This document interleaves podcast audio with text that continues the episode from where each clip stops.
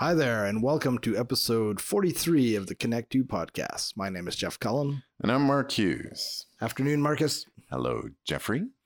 Some springtime action happening here. It is It's feeling very Warm. nice. I think it's supposed to be like 12 degrees today. Yeah, nice. Yeah, for uh, it sticks around. our, our our neck of the woods, that's very warm. That's right. Let's hope we don't have another inopportune downturn. It was really bad. My freeze. my alley fro- uh, melted so much, and it was so much snow in the back that it, it flood my, flooded my my uh, garage. Even though my garage is higher than the alley, Wow. and That's, it uh, and it had approximately an inch thick solid like ice block underneath everything so i'm sure i have damaged furniture and stuff Oh, that sucks. I have noticed, uh, like you, our back alley, like an, an an inordinate amount of ice this year. Like it's like it's a good foot and a half, almost a foot thick of ice. So the ruts are just incredible. But yeah, bizarre. Anyways, global change. Haha. I'm sure all, I'm sure it's all fine. it's all fine. i like that so if you're new to our podcast um uh, rate review and subscribe most That's of you right. find us on apple podcasts which is great Yep. um We're also any on Spotify and Google Google Podcasts. it's like 86% apple Wow. yeah it's a lot of apple We attract the Apple people. yeah well we're, a bit more sophisticated. They're not a sponsor though. Maybe we should write him a letter. exactly Eighty-six percent of our listeners, of our vast amount of listeners, hey, we're closing in on a thousand downloads. Though, Well, yeah, we're So we're eight, cool. eight something. Eight, be cool if we hit a thousand before that fiftieth episode that we want to do. That's right. So Hey, f- that'd be episode awesome. fifty-two. The objective is we're gonna see if we can do a live A stream. live for it. stream, yeah, that'd be great. That will be entertaining.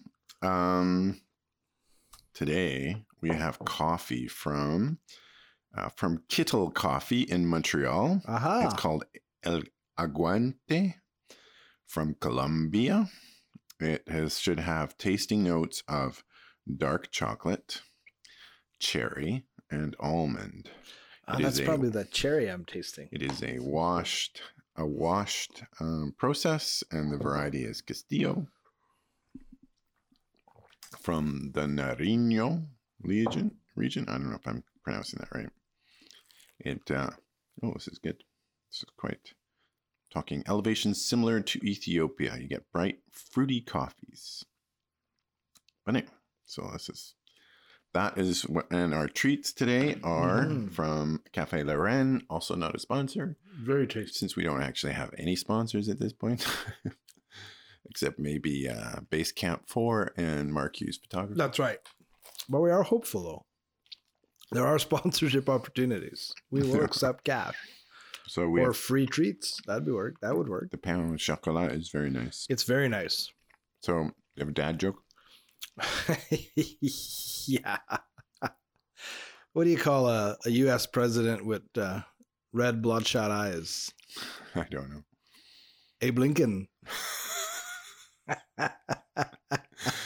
That's good. Okay, what has four letters, sometimes has nine, always has six, and never has five? Ooh, boy, I don't know. Wordle? No, what has four letters, Four sometimes letters. has nine, always has six, and never has five? It has four and sometimes has six. No, what has four? What has four, but sometimes has six? Sometimes has nine. Uh, Sometimes has nine. I have no idea. No, that's a statement. What has four letters, sometimes has nine. always has six, It's not a riddle at and all. never has five. That's very clever. Boom, boom. Boom, boom. That's great. Um, It's almost as good as who's on first. exactly. What did you learn this week? Mm, give me a second. Well, I'll tell you what I learned. Ill-timed bite of my my my treat. Go for it. Two things uh, that I learned this week. Uh, one is, you know, I guess I have a much healthier understanding of what the concept of a no fly zone would be in Ukraine Mm. and why the US is so reluctant to engage it. Because a no fly zone sounds very passive, nobody's flying. But the reality is, a no fly zone means that if anybody flies in it, you have to be prepared to shoot them We'll down. shoot them down. Yeah, exactly. And what the US is really trying to avoid is a direct conflict between Russia and the US. yep. So um, proxies are okay, but not direct They do because not it want to kill could- any Russians. could escalate. Apparently, there has been some incursions into Swedish airspace Yes, I heard about that. Yeah. and into uh, into Poland. There was a drone that flew into Poland. Yeah, that's bad. Apparently, the drone flew into Poland because the Russian controller lost communication with the drone and it just basically crashed. So it didn't get shot down. It just lost communication. And anybody that's fl- flown a drone so knows that sometimes you have to don't go That- too far. that can happen, sure. And apparently, the Russians are having lots of. So I have a much healthier understanding and appreciation for this. Yeah. I do think this Ukrainian thing is going to be a long term mess. I think so. I I learned that Putin speaks fluent German. In fact, that's he learned German uh, in university, and when he was a KGB agent, was assigned to East Germany, and then was sort of responsible for a bunch of uh, insurrectionist um support in West Germany. So there was pro-Soviet uh, cells of uh, basically a terrorist organization, and that was kind of a big part of his job. So he's totally fluent, and I'm sure he speaks English too. I mean, Mm. You know, an educated He would never want educated ad- person. never want to admit that. He would Oh, never. No, but I'm sure he does, Yeah. and uh, he probably speaks it with a deep baritone. too. Actually, he doesn't. His voice is weird, man. It's it's and he's kind of high pitchy. Is he? He's Little six, bit. He's sixty nine. 69 years old. Wants to be in power for 20 more years. I think he's going to be lucky if he makes 20, 20 weeks at this point. But Well, we'll see. yeah. Anyhow, well, I learned something not nearly as real world important, but it occurs to me if if if more of us paid attention to real world history and stuff like we do to Star Trek, we were probably a lot more educated. So there was a, a leak, some TikTokers leaked a picture late last week of an actor who I I'm not familiar with, but part of the new uh, uh, Strange New Worlds series. They're shooting episode two right now. Episode one, sorry, season one launches in May. There's they've been pre-approved. They're shooting season two, and there's a picture of a guy in captain's stripes, and it was all of this uh, theorizing.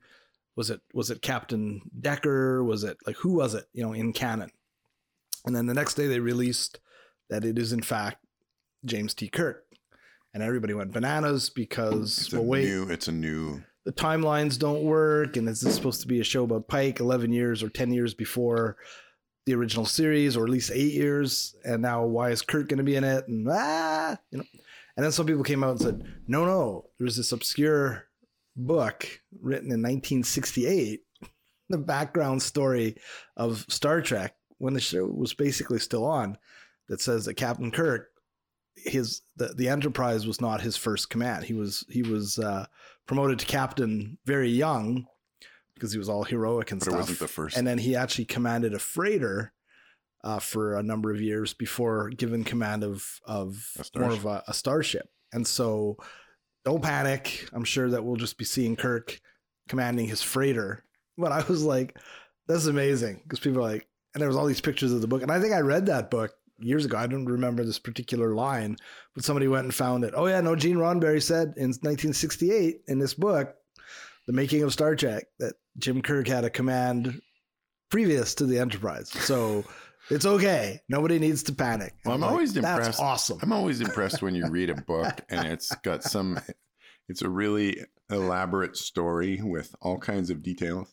Mhm. And the thing with the thing with uh, um, science fiction is, you know, you build this world and it needs to be internally logically consistent. So it can have all kinds of MacGuffins and all that stuff as Yeah. long as Yep. it's internally consistent, you believe it. As soon Mhm. as it's not, it kind of falls apart.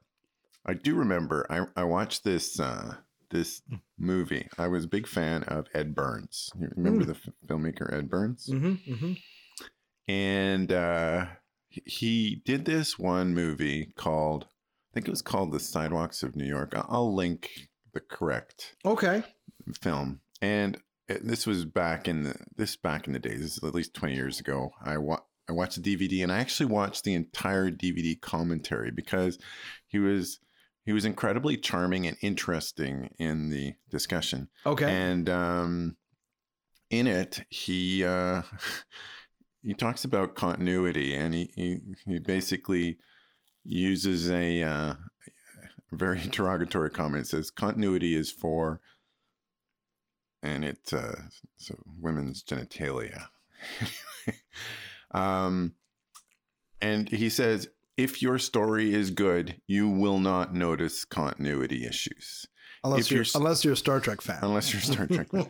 if you are uh, if your if your story is weak that's when continuity issues really uh, I rear can their see head. that in most movies, but so uh and uh so it, it's kind of interesting from a filmmaker's perspective that that uh, that really stuck with me it's been a long time um but anyway I, maybe it was just a BS excuse for being bad at continuity. well, maybe i do think it's true if you're just so enraptured with the plot and where it's going or the characters continuity is less of an issue i mean there's i know there's some filmmakers that intentionally screw up continuity Was on, that right? on purpose oh yeah just to they'll have a scene well To um, mess with people? Jon Favreau did used to do that where he would replace things in the same scene. Oh, okay. So you'd come okay. back to it and there would be a flower and now the flower was somewhere else. Yeah, okay. Well, that's like, fine. Like messing around continuity issues. But there's been some really Bad famous ones. ones where you Yeah. know the outfits don't match. You know, from one cut scene to the next. I think there's a there's a courtroom drama with uh, Glenn Close in it, and somebody put a YouTube video and there's like four or five like glaring Well, you see mistakes where her crash. outfit changes not just color, but it's an entirely different style. And Yeah. you think even as an actor, wouldn't you go, Hey, uh, when we did this like three weeks ago, I'm pretty sure I was wearing blue. Well, it's like nah, don't worry about it. Plan 9 from uh, outer space, right? I think they start they're in the evening and then they're driving and it's daytime and Yeah. then they're back in the evening. well, that's not a uh, that that is not a Not uh, known for a standard to set. We- We're better than Plan Nine from uh, you know Ed Wood's Plan Nine.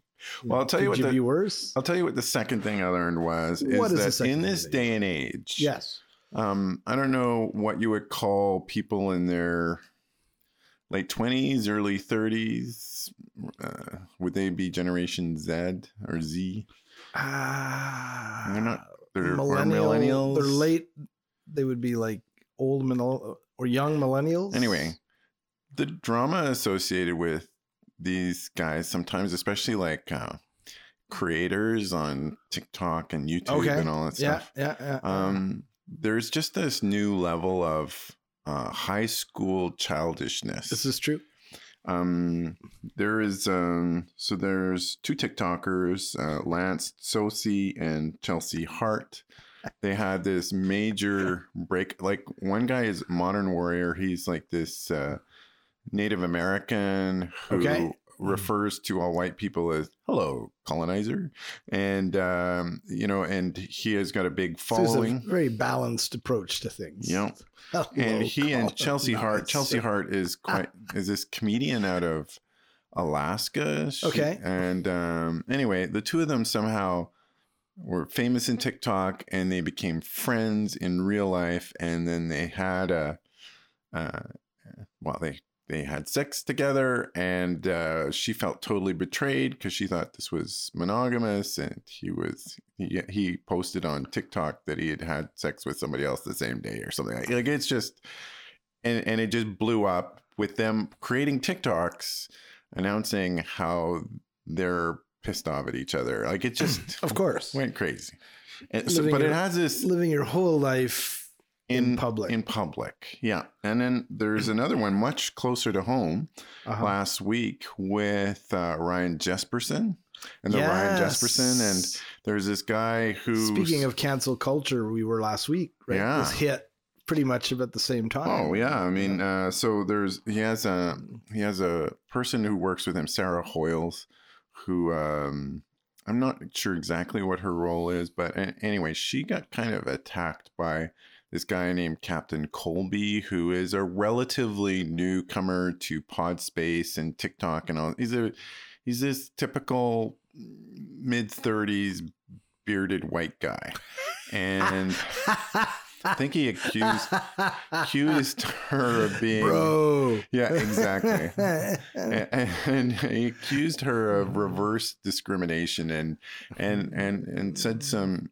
like I think there were some personal attacks on direct uh, through DMs and all this stuff wow. and um and uh so it blew up sure. it blew up really bad um I think it, I think uh, there's a whole bunch of sponsors that have pulled their sponsorship from Ryan Jespersen because he.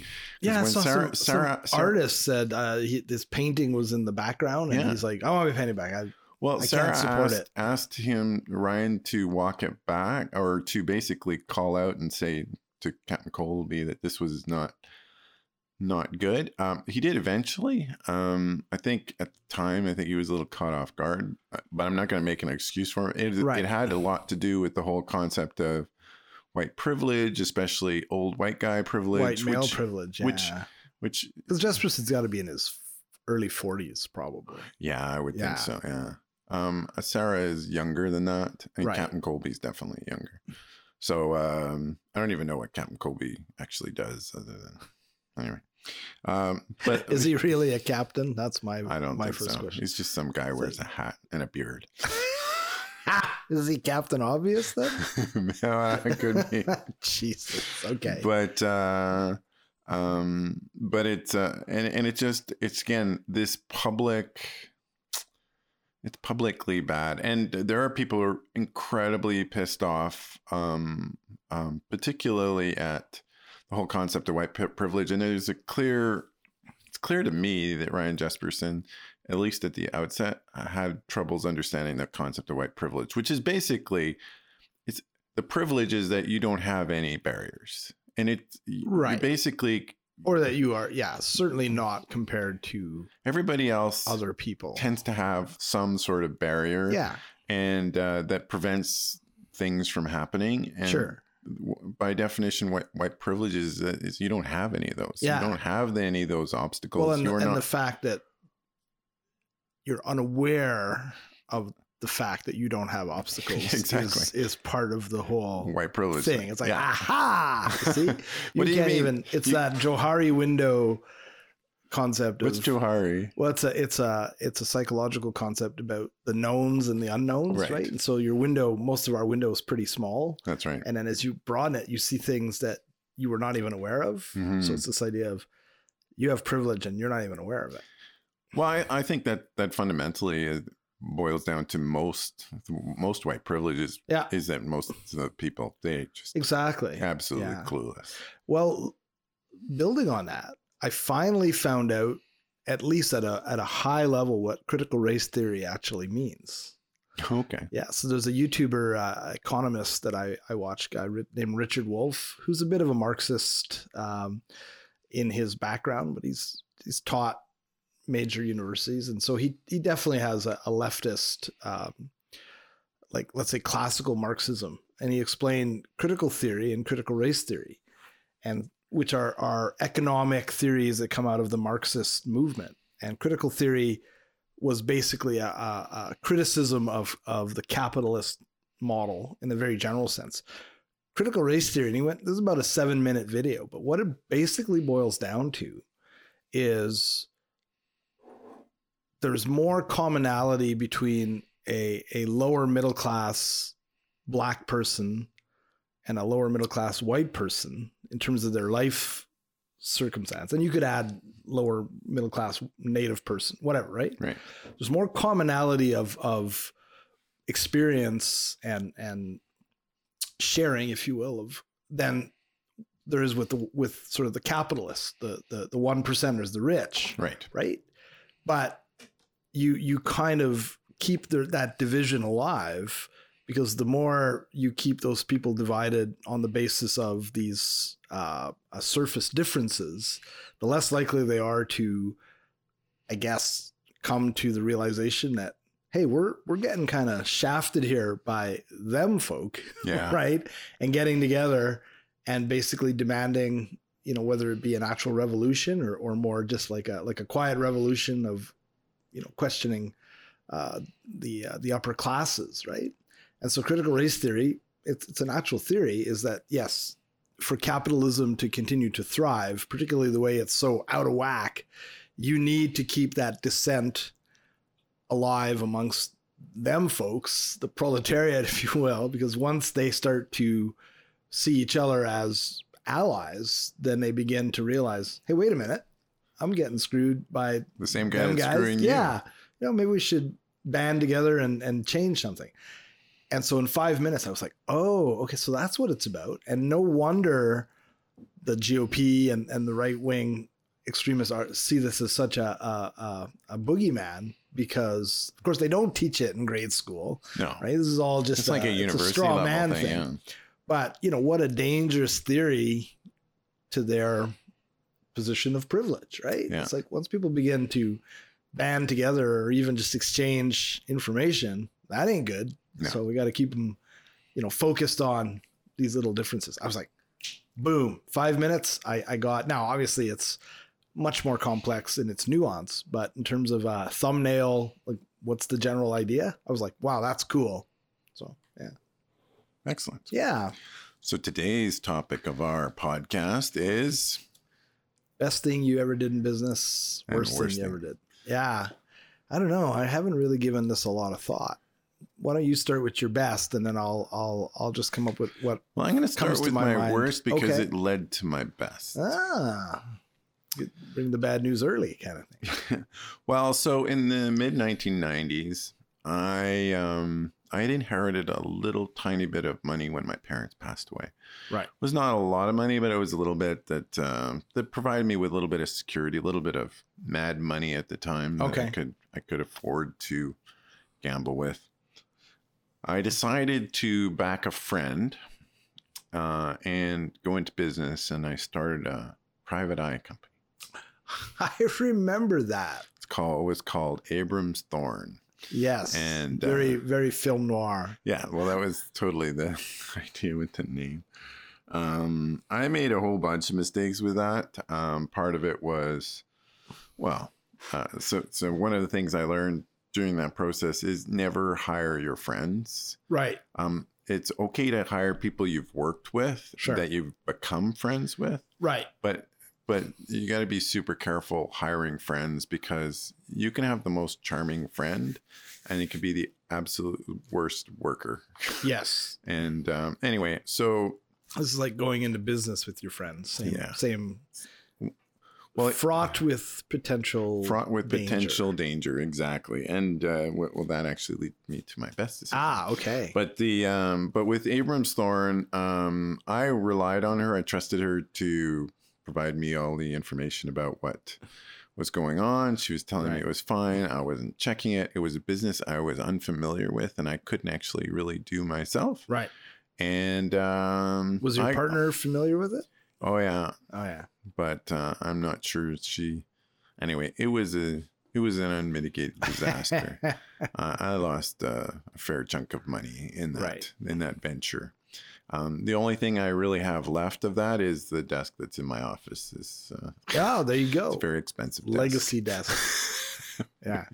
um and but what the so the best thing that came out of that and um actually uh was one of my next so I, I did actually start my own business and uh um in after I started my own business I also went we I grouped with a bunch of friends and we bought another business I remember this too. and during that process, though we went, made one of the best decisions I ever did, which so I did go into business with friends, and I did, uh, but we did put together a unanimous shareholders agreement, Brilliant. and um, I mean that is really a document that is intended to deal with when everything goes bad. When And- inevitably yeah. it falls apart. I mean, most people Yeah. when they go into business, they say, "I don't really want to think about the yeah, things no, that that's go right. bad." This But- is like a prenuptial agreement Yeah. for famous people. And here's the catch: is that uh, pretty much everybody um, that I, well, I mean, some of the people have moved away and I've lost contact with, but I'm still, you know, I'm still friends with all of them, Good. and um, that's a big deal. There That's was a big win. there was ten of us. It was it was an unmitigated disaster as well. I lost almost the same amount of money I did at Abrams Thorn. Um, uh, yeah. These are good lessons, though. They were hard Yeah. lessons. So the other lesson I learned, so the first lesson I learned was don't hire your friends. Um, and with the going into business, we didn't hire friends. We these were people that uh, so they we were co-owners, but we weren't Right. really employees. Yeah. And um, and the the second thing I learned was uh, was never go into business that you don't know anything about. Yeah, that's right. Holy crap. I mean, there's lots of people say, well, I got this idea for business. Do you know anything about it? That's right. If you don't, if you can't do a business plan, if you can't, like, just walk away. Yep. And, and you have to not only know about it, you also have to be involved in it because Yeah, for uh, the most a part. certain, Unless, I mean, certain every level now of and then there could be something that's totally some certain level, but, but, it's got to be some level of involvement. You can't oh, just by involved of- you mean before or like actually hands-on in the business? Well, you got to have a little bit of hands-on, enough to at least monitor or put Oh, the systems in place Absolutely. to create Or accountability. somebody does. Like Yeah. at least you could be a silent partner, but then you got to have yeah unanimous shareholders agreement oh boy! and and upfront what kind of reporting are we going to be doing and yeah Well, and for my Yeah. company, Sintra, uh, we put in unanimous shareholders agreement. When we merged, it formed the basis for the new unanimous shareholders Sure. agreement when we merged. Yeah. and that was very useful. And and- Absolutely. and for me, it was important that we followed the USA. Um, I'm not sure that that's that impetus is still there or with me gone, but oh well it, it's you're it's- gone what do you care It's not my uh, it's not my circus. It's not my monkeys. so don't get into a business you know nothing about that's pure warren buffett charlie munger right Yes. i mean that's that's what Well, I think the there time. is like don't like, get into any business you don't understand. you don't understand yeah yeah, Yeah. well right but similar So some of the tech stuff they just avoided, they but avoid yeah but, uh, absolutely but they're uh, like Warren Buffett's ninety something. yeah munger's almost 100 i've been watching a bunch He's of their older you- than yeah than Warren. yeah Buffett? i've been watching a lot of their youtube videos lately and Do you have YouTube videos? Well, they don't do their own, but like every time they speak, people will put them up on on on YouTube, and uh, so they're they're pretty smart guys, Yeah. you know. Well, what do you think Uh, their Munger's- exit, ex- succession plan, succession succession plan is, or their exit strategy For Berkshire Hathaway, Yeah. I don't know. That's a good question. Probably, I don't know if they actually would have the one. next younger guy who's going to be like seventy. yeah, could be, could be. I know Ray Dalio. Uh, is it Blackwater? Yeah, I think Blackwater has a very structured exit plan because he does everything amazingly systematically, right? Hmm. So, but yeah, those guys, I don't know. I mean, uh, Warren Buffett still lives in the same house him and his wife bought like in the 1950s, right? There's like, there's no, there's none of this run out and buy a big uh, super yacht or like he's just, it's not He's what not he's a about. Russian oligarch. And actually, they both said something really interesting. If we'd set out to become billionaires, we never would have. Hmm. Right? All they, they did was follow, you know, rules and and and smart decisions. And so, yeah, you set out to be like, which kind of makes sense, right? Because you're gonna make bad decisions if you're if you're not tied to some value set. If you're just like, oh, I just want to make money. Uh, Mhm. You'll be buying NFTs. and stupid shit. And, like, yeah, good Yeah. luck with that, Yeah. right? So The only thing in no, that's fascinating. Well, I would say my my best decision was probably to get out of engineering, consulting engineering, not because it was necessarily a bad industry, although it wasn't great. Um, bad fit for you.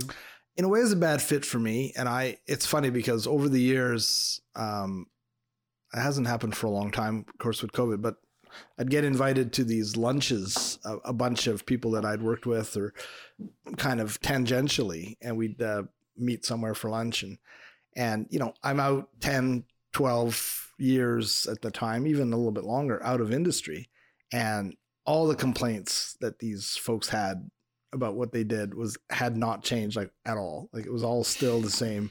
We don't get respect from the architects, you know, the contractors are make all the money and uh, they get away with all of this stuff and we're never you know we're always sort of stuck in the middle and nobody values what we do and you know what i found f- not a good fit because doing stuff that nobody values is the one thing that i just i cannot stand. Like i would you know you're wasting my time right? Yeah. um so yeah. So that was probably my best decision although you know at times it's been difficult. My worst ah boy that's a tough one. Um of course giving away that $10000 that wasn't too smart uh, to get nothing from it i would say Would you consider that a business? I guess that was a business it decision. was a business decision because the idea was these guys were going to basically be doing Provide access. provide access and bring all this marketing stuff. And so a little bit like you say, if you don't know who you're getting in bed with, like there's no shortcuts, right? There's no uh, shortcuts. So that's a lesson. Like, yeah, you can outsource certain things, but it doesn't make sense to outsource like those core functions, like finding work or building relationships, right? That that doesn't make a lot of sense. Um, so that was a pretty bad one. Um, Well, I think a lot of times with the good decisions are predicated on not just a good idea, but a little bit of luck in terms of timing. yes. Oh, absolutely. Um, I- I think it's pretty safe to say at any time if you do something that doesn't pass the sort of the smell test in terms of values, yeah. it's going to be a mistake. Yeah. Even if in the short term it it seems like advantageous. I think that that's that should be the touchstone. Well, and you You know, know, does this align with what I really believe? And better yet, does it align with what I believed yesterday before this great opportunity landed on my plate? Right? Because there's a tendency to kind of, wow, right? You just forget. Everything. People go like, whoa, hang on a sec, right? So if you can hold on to that, wait a minute, would I have done this? Would I have gone out and pursued this if it hadn't just popped into my inbox? And if the answer is no, then it's probably a good indication that, yeah, I don't think this is going to work. Well, you know, and, and uh, you know, I would say that from a good business decision, the USA is kind of one, and I think the bigger one that maybe maybe the one that's even bigger for me would have been when I accepted some advice to um, to do the work that ended up leading us to uh, examining our core values. So Mm. so. Uh, uh, in the late 2000s, I had a business manager. His name is Chris Miller. He, oh, boy. uh, Not a sponsor. not a sponsor, but Chris. you might have to bleep that out. no, His name was. no, but Chris, Chris uh, was adamant that we needed to uh, manage our firm a bit more professionally. And we needed some. Um, so, I mean, especially in engineering, engineers think they can do anything, and they generally can do a lot because they're pretty br- bright guys, Yeah. girls, or sorry, women, and um, um, but inevitably they don't have a lot of training other than in engineering. So, you know, you Right. do well as an engineer, you get promoted, Yeah. and then you're put in a position of managing, but you've never really had any management training This or is true. you don't really understand what ticks. I mean, sometimes they do, but a lot of times they do. I think this is uh, not uncommon amongst all the professions. You look at doctors that open up a clinic or dentists that run a dental practice, they generally don't know what the hell they're doing. right. well, and and so so we went and we got um, business consulting advice specifically to break down every single system we had Right. in the entire company this, yeah. and then rebuild it up again. And Yep. and one of them was also figuring out our core values. That was pretty early on because that actually helped shape and frame all the other stuff. Yep. uh, and um, it uh, i think that was you know taking that advice Was good. was really good Excellent. yeah uh, so Puts you in a rarefied uh, uh, air, right? There's a lot of people who seem very reluctant to uh, to be willing to look at how things are done. And the reality is, uh, the phrase that I often hear is like, you know, what what got you to here isn't going to get you to the next level. And that's really hard for people to accept, but it, it's that's the reality. A lot of businesses, you know, they start really small. Well, most businesses start from an idea, and a lot of them die very early on, for a bunch of reasons, right? It's a goofy idea or just bad luck, or but then there's this sort of number that that hit this lucky, lucky slash skilled ability to grow, Yeah. and but but that kind of taps out, right? And there's a whole bunch of reasons for it, but basically it's complexity, like the what makes you successful early on, which is those interpersonal relationships, and and you almost have to keep it like not too uh, Structured. uh, structured because who knows what's going to happen tomorrow, right? So Yeah, if people are like staying in their lane, stuff's going to get missed. So you almost have to have that kind of SWAT team kind of cross functional. But at some point, when it gets big enough that now there's stuff that people don't necessarily like, it's not as fun. and that's part of the problem is, well, who's going to do that not fun part that we really need, you know, to pay attention to? And I like, mean, well, like- I want to like- keep doing the fun stuff, like right? firing people. Like, oh my god. firing people you know appropriate hiring right which a lot of companies just Are you? maintain you have that- a heartbeat? Was well a- or or i'm going to hire somebody i know you know because we got along and they're my buddy and it's like well hang on a sec like you know what what makes somebody successful in a role is a whole bunch of different things and what is this role even intended to do and people don't have answers for that it's like well we need someone to do this thing exactly. right? So all of that, it's not fun, it's not exciting. And again, I think entrepreneurs in particular, because they get jazzed by that That the thrill of the hunt, you Yeah, know, like oh man, and then it the becomes chase. yeah, so it becomes a challenge, but it's not insurmountable. So like what you did with bringing those people in and and deconstructing, it's pretty important uh, if you want to take it beyond, you know, where you sort of plateau. And I mean, there's companies that stay plateaued, and that's fine. I mean, if that's what if they if they're happy with that. Although, like they say, when you're standing still, you're actually kind of falling behind. So there is risks to not growing, right? But yeah, so kudos, Mark. It's a great decision.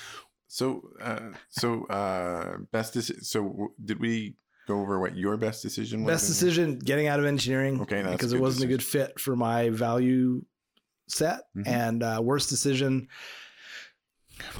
there is no one worse, but I think any time that I've done things that, in retrospect, were not a fit for values, again, probably was a mistake. Like even my partnership, where I kind of took a back seat to what this older, what I in term to be a more of a you know more experienced partner, right, and kind of let Let him drive the ship. let him sort of set the direction. And I should have probably been a little bit more like, eh, I don't think this is really. I mean, there's a lot of good to it, but at the fundamental level, there was some stuff that was like, eh, this is not really me. So that was probably a mistake. Yeah, I, I was thinking about it too. A lot of times, the mistakes also lead to successes, right? Especially, I mean, if you're willing to listen or think about the mistakes and sort of change. Yeah, if you can learn from it, Yeah. absolutely. Yeah. Um, I've got this idea for a ten thousand dollar deposit. well, these days I don't have an extra ten thousand dollars lying around, so it's not a problem. I'm uh, I'm constrained. no problem. Um, okay. Um, hey, what kind of media are you consuming? Hey, finish the Expanse. All of it? Sunday, yeah. Episode, Episode- se- season season six? Season six. Oh my God, that's Yeah. an enormous amount of media to consume. Yeah. Wow. Uh, did you notice the the Easter egg? Which In- one? Well, the uh, the uh, nod to aliens. The which one? There's a nod to the movie Aliens.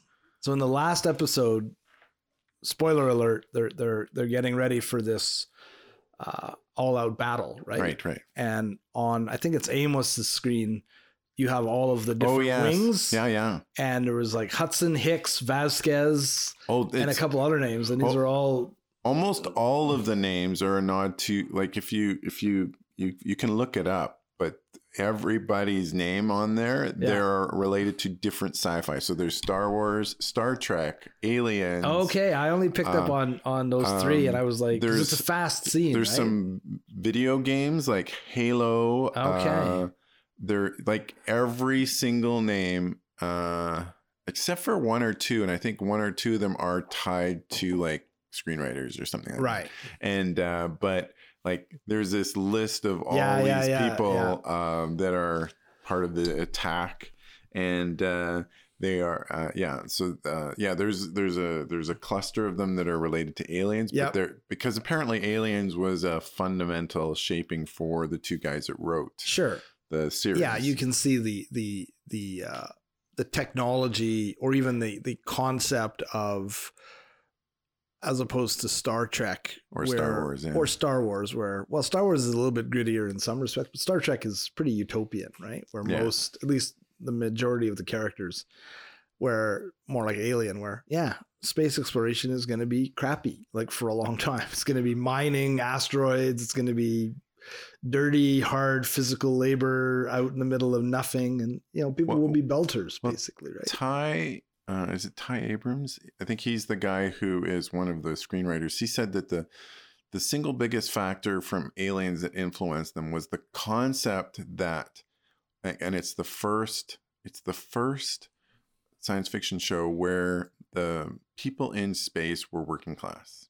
Yeah, So they're just uh, and uh, and and that uh, and that every other thing like Star Trek, they're all military or elite, elite or science whatever. people. Yeah, But this is No, that's uh, right. This is a, a, working class place to That's totally what Alien is like in Aliens, Yeah, right? Because they're talking about their contract with the company and are they going to get their bonus and they're hauling fr- ore from some deep mine, you know, in an asteroid field. And Well, and it's that's just, totally- it's not exactly like Yeah. living the dream, baby. well, it's like the whole Canterbury. I mean, that's exactly what that. That's well, that's all- right. And even the military here is represented again, like you'd expect uh, a colonial military or military to be, right? You're you're Yeah. patrolling against piracy. It's it's crammed into a ship, and it's not first contacts and woohoo, right? Yeah, exactly. Yeah, so it was really good. So I really enjoyed that. That's awesome. Um, what else have I consumed? Well, I just watched that a couple days ago, so I haven't really started. I guess I'm I'm I'm making my way through Discovery season four. Oh, Uh, it's okay. I uh, uh, the juxtaposition with with the Expanse, it's kind of hard to because like this is good and Star Star Trek is okay. it's okay. She talks. She talks too much. There's Yeah. too much uh, proselytizing. It's like you know Yeah. it. Uh, yeah, it's it's a little too much touchy feely and not enough like you know move it along without such an exposition all the time. And um and the, the things that made it good previously are were were the stuff where they got down to doing stuff. Although it it, it That's does right. it, it does the yeah the season with Pike where it was more action packed. So I think Strange New Worlds has the potential to be more action packed. yeah. It'd be great to see Kirk show up in Discovery and just start talking about how And and well and Come and- on, people. And the, this is not what space is for. there's the third episode of Picard dropped last week, so that was yeah, that was good that was too. Good, yeah. Assimilation. Yeah, we liked it. The Yeah. Borg Queen is Yeah. pretty pretty. Now I don't know what the logic of the time travel because a lot of times in in previous shows that's been like a budget thing, whereas like we don't have money, let's do mm-hmm. time travel. We'll just shoot a bunch of scenes like outside in the street. So I don't know if that's tied to it. I I don't believe it would be because they've Appar- appar- season three approved. So Well, apparently the whole thing with um, with the time travel thing too, that's really fascinating. Is so there are at least two other Star Trek franchises that went back in time to around the same yeah. period of time. DS9, Uh, uh, DS9. the, Bell, the Bi- Bell riots, The Bell of San riots. Francisco. Yeah, Yeah, and uh, God, we're geeky. and the uh, Didn't Enterprise and go back? Enterprise went back, and uh, They went back a couple times. They went back to like 1949. But so so Well, that would have been DS9 again. The the No, no, no, the there was- Ferengi, and then they went back to the 50s Yeah. with T'Pol and a couple, or maybe it was T'Pol's ancestor or something, and a couple of other Vulcan uh, dudes. But there's kind of like this canon in Star Trek and these th- threads, yeah, and they've maintained it in Picard, even if it's not really happening in our current timeline. right, sure. So, um, so Picard, they show up and it's like at a squatters camp, which is kind of Right. tied to the the DS9 riots version. and- yeah, Yeah, so it's kind of uh, it's kind of interesting, uh, and you know, even in the background, there's like you can go to uh, to Europa, flight to Europa, join the Right. trip to Europa, which, you know, in 2024, there's not going to be any flights to Europa f- no, in, in the near no. future. We haven't even made it to Mars yet. We'll be or lucky to if the we- moon, to the moon. We'll be lucky if we can fly to Europe. Plus Europa in Exactly. 2024. Well, we've been to the moon Well, no, but we haven't got a permanent anything. that we know of. Yeah. According to Art Bell, there's uh, a million people living up there. All those people who disappeared from Yosemite, they're living on the moon, baby. living on the moon. well, I'll tell you what I watched was um, the Adam Project with Ryan oh, Reynolds. right. Yeah. Is that good? Another time travel thing. Uh, yes. Uh, Spoiler alert. Well, it's, that it- happens within the first. You know, it's remarkably good. Oh, yeah. Uh, there is, uh, and what's really good is so, you know, I'll give a tiny spoiler because it happens very early in the show. It's uh, there. Basically, there is a, a- an adult version of a character and there's a child version Right. of the character. It's the same character. Sure. Um, the adult is Ryan Reynolds, and the Right. kid, the kid talks like Ryan Reynolds would talk as a kid. Like it just like I, I don't know if it. So they uh, nailed it. However, they did it, whether it was script writing or um, they actually coached this kid in terms of how he had to deliver the lines. Man, you can see that this is Ryan Reynolds as a kid. Oh, like cool. it is just uh, they absolutely nailed it. That's great. And uh, I mean, it has all kinds of time travel issues, but what time travel story doesn't? That's right. Yeah, exactly. Oh, that's great. Uh, oh, that sparked my memory. We watched uh, Turning Red. Oh, I haven't seen that. Really good. Really good on Pixar. Lots of controversy. Oh, that's the one. stupid controversy because a bunch of guys are like, I don't get it. It's like, yeah, it's a movie about teenage girls, but watch it with our sons. Uh, it was good. It was good. Um, there's whole parts that were uncomfortable because of uh, family dynamic stuff. Yeah, yeah. Um, but it's cool. It's set in Toronto. So Really? set- yeah, set in Toronto, and uh, it's by the same director that that that Pixar short about the dumplings. So she's Chinese. So it's a, fam- a Chinese family of Chinese immigrants in Toronto, but there's none of the Canadian references are as so often they are in in American movies where it's kind of like tongue in cheek.